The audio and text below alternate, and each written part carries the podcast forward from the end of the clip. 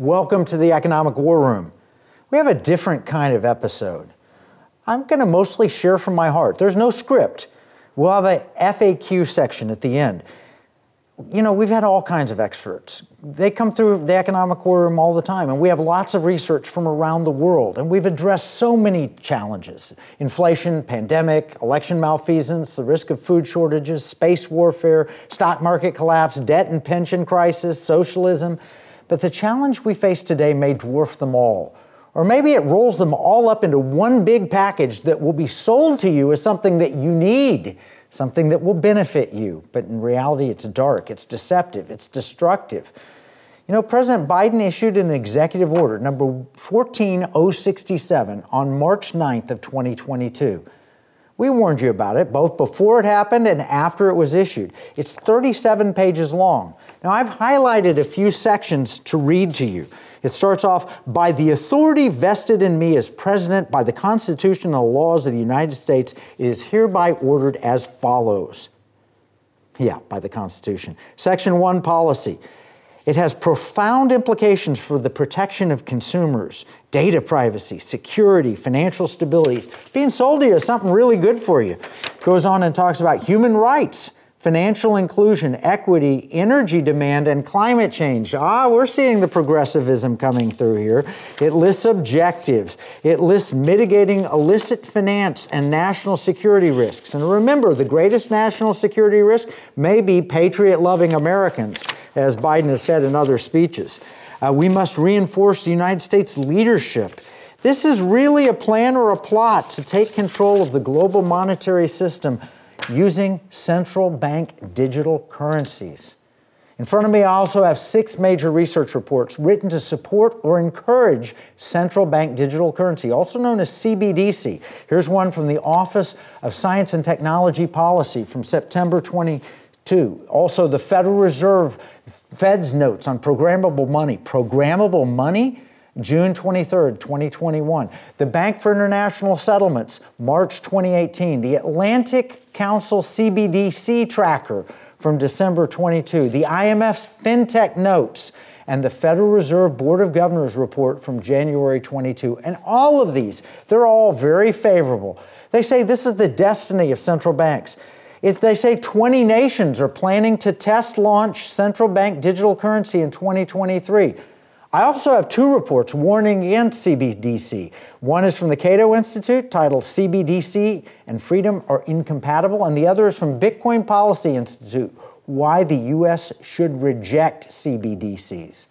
Now, the Fed in New York is now proceeding in a 12-week test of programmable digital dollars with Mellon Bank, Citibank, HSBC, MasterCard, PNC Bank, the Swift Protocol, TD Bank, Truist, U.S. Bank, and Wells Fargo. They're also working with the Monetary Authority of Singapore. The Fed wants first mover advantage. In fact, they said it flat out in a paper they wrote on November 25th, 2022. So these are some of the threats that we're facing.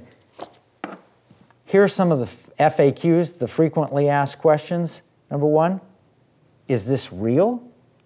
Yeah, it's real. Absolutely. These 6 papers that are in favor from the leading authorities, Bank of International Settlements and IMF and Federal Reserve, and from the White House, of course it's real. They're working on it rapidly.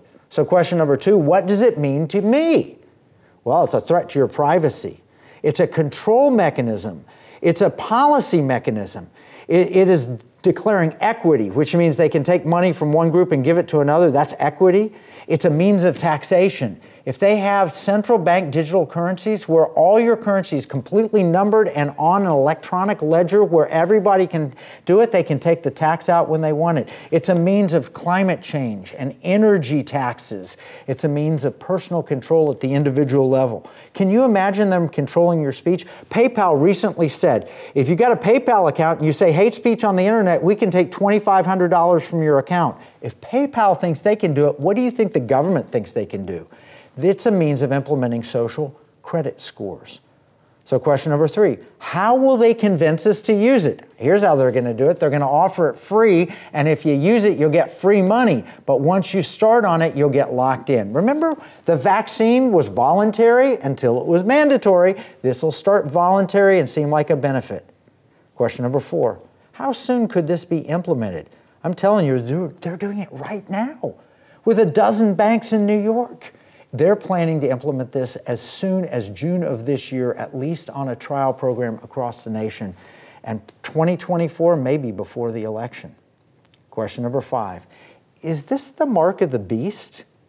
You know, the Bible in Revelation chapter 13, verses 16 and 17 says, also it causes all, both small and great, both rich and poor, both free and slave, to be marked on the hand, the right hand, or the forehead, so that no one can buy or sell unless he has the mark, that is the name of the beast or the number of its name. That's where we get the 666 idea. So is it the mark of the beast? I don't know. It might be, it might not be, but it sure sounds a lot like the same kind of control mechanisms. You can't buy or sell without a central bank digital currency. Question number six, why now? Why are they pushing it now? Well, for a lot of reasons. Number one, because they can. The technology now enables it. Number two, the Chinese have developed their digital yuan. And so we're fearful that the Chinese may get ahead of us. Why is China inventing a digital yuan? So they can control their people. It is the exact same reason that they want it here. Only there they already have the social credit scores. But here's what I think the real reason is. It's the Bitcoin threat. Bitcoin got away from them. They had no idea that something worth a penny could be someday worth $60,000. Federal government said, wait a minute, we can't control it. It allows for privacy, and it has all of these features. Nope, we've got to make something that looks like a Bitcoin, but operates under our complete control. I think that's the real reason. But it's also the reason we have $32 trillion worth of debt, and the federal government is worried that if they don't take control of the monetary system, maybe it will take control of them. Last question, number seven. Can it be stopped? That's the big question. Can it be stopped? I don't think it can be stopped, but I think we can head it off. And what I mean by that is we can create something, an alternative that will be better and just relegate the central bank digital currency idea, the evil one, to the dustbins of history. This is why we have an economic war room. This is why we've had all these experts in here. This is why you're watching, and what we will tell you what you need to do about this. So we need to take a break, but when we come back, we're going to be discussing the solutions. In our first segment, we talked about the most modern form of money. It's being sold to us as central bank digital currency. It is literally electronic money made up out of thin air that the government can control. And with it, they can control everything you buy, everything you sell. They can monitor you. They can limit where you transact. Ancient money, that's gold and silver. I know, there were shells, there were beads, there was paper money. But the longest used form of money throughout the history of the world has been gold and silver. It's from the Bible times, and before that to as recently as 50 years ago here in the United States. Now, I'm not in the gold business. I don't hold a big pile of gold that I'm hoping to sell. But I am a student of history and a student of economics, and I want to give you a brief timeline of money. And the reason is that we're looking for some solution to the central bank digital currency threat that we already discussed. To understand how to combat future money, we have to learn from the past. And gold has been used as money for thousands of years. In fact, Nathan Lewis recently wrote in Forbes, the use of gold and silver in a monetary role goes back before Plato. It goes back even before the invention of writing in Sumer around 3300 BC. Although shell rings and wheat served as early Sumerian currency from about 3500 BC, by 2700 BC, silver had become the primary monetary standard of Sumer, with gold alongside in a supporting role. In neighboring Egypt, the primary producer of gold in the ancient period was Egypt, and gold was the preferred high-quality value money. As early as 2700 BC, Egypt produced a standardized ring of money out of gold, stamped with an indication of weight. The history of money since that time is basically one long tale of gold and silver leading up to the classical gold standard of the pre-1914 era. and then the Bretton Woods gold standard beginning in 1944 and ending in 1971. This is true in the West, but it's also true in the East. Gold and silver coinage was the norm in India from the 6th century BC. Gold was the primary high-value money of the Han Dynasty, 202 BC, in China. The Bible talks about gold and silver as money in both the Old and New Testaments also. Remember, the beggar wanted money from apostles Peter and John, as recorded in Acts chapter 3, and Peter answered the request, the demand for money by saying, "Silver and gold do I not have, but what I do have I'll give you in the name of Jesus Christ. Rise up and walk." Now, in the first chapter of the Old Testament book of Zephaniah, the prophet warns people not to count on their money by saying, "Neither their silver nor their gold will be able to save them on the day of the Lord's wrath." Basically, money can't buy you out of trouble with God. But the point I'm making is that silver and gold were money. I've covered gold quite a bit. Here, even in chapter 5 of my book, Game Plan. Let me read just a couple of passages. This is chapter 5, the gold rush starts on page 95. It says, "Nothing sparks a debate in financial circles like the subject of gold. John Maynard Keynes thought gold was a barbarous relic that makes no sense. Fed Chairman Bernanke, predictably enough, said that he doesn't think gold is money. And people think of that way only because of tradition. But Milton Friedman said gold could be money, of course, because money is what money does, meaning if it's used for currency, it is currency. Warren Buffett, he didn't like gold. He expressed skepticism. He said, "Gold gets dug out of the ground in Africa or someplace, then we melt it down, dig another hole, bury it again, and people pay people to stand around guarding it. It has no utility. Anyone watching from Mars would be scratching their head." Well, that might be true, but anyone in the world of the past 6,000 years of human history, they get it. They understand that gold can be money, and in fact it is. Peter Schiff said gold is money, and money retains its value. Gold retains its value. Even former Fed Chairman Alan Greenspan talked about a gold standard. He said, "In the absence of the gold standard, there's no way to protect savings from confiscation through inflation. Deficit spending is simply a scheme for confiscation." In 1263, gold would have traded at approximately $4.10 an ounce. It rose in steadily in price to $20.40 an ounce in 1696. During the American Civil War, the price of gold jumped to $45.40 per ounce, but then it returned to its stable pre-war value of $20. It remained at that price until 1932. In other words, for hundreds of years, gold was relatively steady. Gold has been money. Gold has risen as high as $2,000 an ounce, and it's pretty close to that now. Gold has always been money. The great author and economist George Gilder explains why in his book, The Scandal of Money. Basically, Gilder proves that time is money. That's the old saying. Essentially, our labor is exchanged, our time, for money, and we're paid by the hour or by the day or the week or the month. Paper doesn't reflect that, but gold, which has to be mined, does. It takes time to mine gold. So does Bitcoin, by the way, but that has its own other issues. So here's a quote from Gilder, who we hope to have as a guest in the Economic War Room later this year.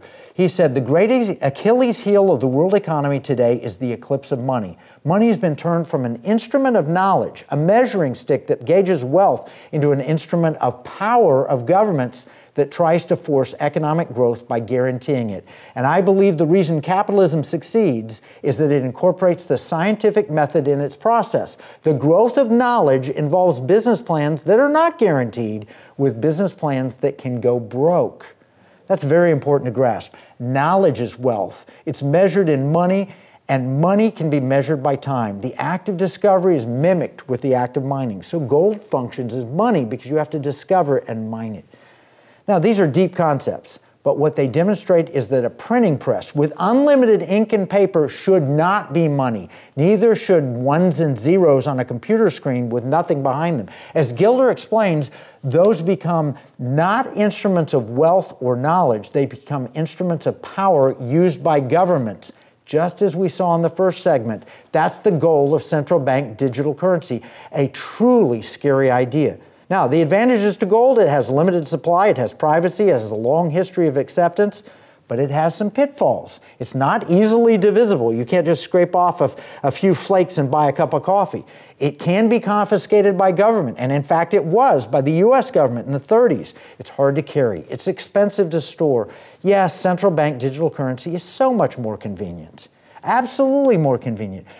But what if you could have the convenience without all the privacy, without all the government control, without all the manipulations? That's what we've been working on. The benefits, the history of gold with all of the privacy and that entails, but also the convenience of central bank digital currencies that will not invade your privacy. You know, when we return, we're going to take a break, but when we come back, we're going to talk solutions, what we do in the economic war room. How do we get the best of both worlds? Central bank digital currency convenience and gold stability, but without the downfalls of either and all the benefits of both. Let's take a break. For over a decade now, about 15 years, I've been sounding the alarm about economic warfare. At first, no one knew what it meant, not even in our own Pentagon. That was true in 2008. Most people don't remember that so much. They barely remember 9/11, 2001. But insiders get it now. In fact, Strategist magazine, in their year-end issue, looked back on 2022 and called it a year of economic warfare. Here's the point. We're facing an unprecedented period in which the economy, really money, is being used as a means of warfare. That's true at the global and national level, but it's also true at the personal level. Now, in the economic war room, we're crafting strategies to help you address the threats we're facing.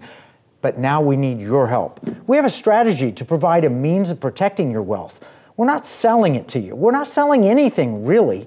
But we found a provision in the Constitution that would allow Americans to protect wealth, to hold it in the form of historical money, and to use it as simply as using a debit card. It'd be protected from inflation, economic collapse, and unfair taxation. It would have privacy benefits. Best of all, it would operate seamlessly in a modern economy. The good news, the founders understood the dangers of paper money and out-of-control spending. They knew history, they warned against inflation, and they had the inspiration to leave a small provision in the American Constitution with a big benefit. Now, there was a debate. Congress was given the power to coin money, Article 1, Section 8, also to regulate the value of foreign money. They said states can't print their own money. It'd be too confusing. But Article 1, Section 10 said that while no state shall coin money, it also said they can't make anything but gold and silver coin a tender in payment of debts. The key word is tender. It's the same word found on our money. You know, this note is legal tender for all debts, public and private. What is tender? Well, Investopedia gives us an answer. Quoting, legal tender is anything recognized by law as a means to settle a public or private debt or meet a financial obligation, including tax payments, contracts, and legal fines or damages. The national currency is always legal tender. So according to the Constitution, a state could make gold and silver coins tender, a means to transact currency. That's the founder's wisdom. Gold and silver are historical money. Gold and silver are universal. They're the same in Georgia or Maine or Alaska or China or Australia or Brazil. It's all measured by weight. It was used pre-war. The Bank of Kentucky, for example, would take deposits of gold and silver, issue certificates based on Article 1, Section 10, and that was state-based tendered, not regulated by the Congress. And it was not taxable as a collectible. Even though gold and silver, if you buy it yourself and hold it yourself, that's taxable as a collectible. Every time you do a transaction, there's a capital gain or loss you're supposed to report. Foreign tender, yeah, that's taxable. Yes, it's monitored. And yes, the U.S. can regulate it. But the certificates used in Kentucky and other states, they weren't. They were tender. And it solved the divisibility problem. You could deposit an ounce of gold and get a certificate for 1/10 an ounce and so forth. Now, this was abandoned because the federal government became more reliable and federal money was backed by gold, and so all this was abandoned with the Civil War. And in the 1930s, FDR confiscated all the privately held gold and put it in Fort Knox. And as recently as the 1970s, we used to have a gold backing for our currency, but Nixon abandoned that. But what if you took modern technology? You know, everything's electronic, Bitcoin, CBDC, your debit card. And we use that same concept as the Bank of Kentucky with that modern electronic twist. What if you could have a debit card using gold? You know, that's being done right now. There's a company called Glint. That's one example, but also Gulver and Vericash. It solves a big problem. It makes gold convenient, but it creates two new problems.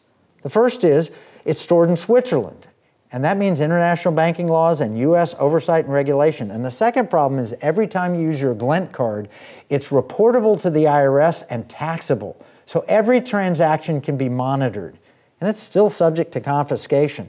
So Glint is a great idea to modernize gold, but it doesn't solve the other problem.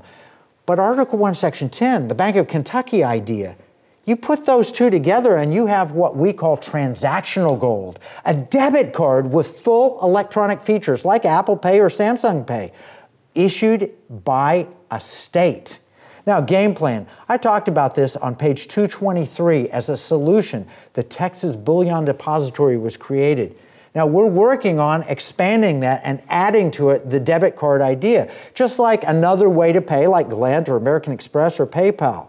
But this could be a life raft if the economic ship starts to go down. It could be the start of a new sound monetary system, allowing for a brighter future. It could be a form of economic justice. You know, rich people can buy hedges against inflation, but the average person just has the money in their bank account. How about having that backed by gold to protect you? We've talked about this a lot through the years. We talked about it in episode 184 and 192. You can go back and watch it, get the details. We can call it transactional gold or constitutional currency or a digital protection. I don't care what we call it, so much as making sure it gets done. Now, here's the FAQs, the most frequently asked questions. When I travel the country, people say, is this Bitcoin or a cryptocurrency? No, it doesn't have to be. In fact, it could be just as simple as a debit card. And I think that's what we should start with, 100% gold-backed debit card. So you're paying for things with gold, and the merchant, they don't know they're getting gold. They're actually getting U.S. dollars as it automatically exchanges. Second question, is there enough gold in the system? Yes, more than you know. Metric tons. I get calls all the time from people saying, I've got gold ready to go into your system. Remember, we're not suggesting that people stop using the U.S. dollar. We're just giving them an alternative. Also, you can use silver. It's in the Constitution. Question 3, is it legal? Article 1, Section 10, the Supreme Court case called Briscoe versus Bank of Kentucky, yes, says it's legal. What Kentucky did was legal, so what we're doing today should be legal too. Can the gold be confiscated? No. The federal government does not have the power to take gold from a sovereign state. Question number 5, would a state actually do this? Well, Texas has a depository. Question, does the state have the will to do it? I hope so. We're pushing them. Now, here's the big one. How can you help us make this happen? With the threat of central bank digital currency, inflation, and collapse, a lot of people want to help. So number 1, sign our petition. It's at economicwarroom.com/money. Number 2, get the free economic battle plan for this episode. Number 3, contact your state legislator and tell them you want this in your state, or tell us to tell them. We'll be happy to talk to them. Number 4, spread the word. Have people watch and sign up to get on our list. This is the most important economic moment of my lifetime. It's not a time to sit around and worry. It's a time to take action. That's why we have an economic war room. 30 minutes a week, we produce solutions, but we need your help. We're making progress. There is legislation proposed for Texas. We expect it in this session. There are movement efforts in other states underway. This can happen. I'm telling you, I've talked to people in South Dakota, in Alaska, in Oklahoma, in Florida. People across the country want transactional gold, the founder's secret to protecting our economy.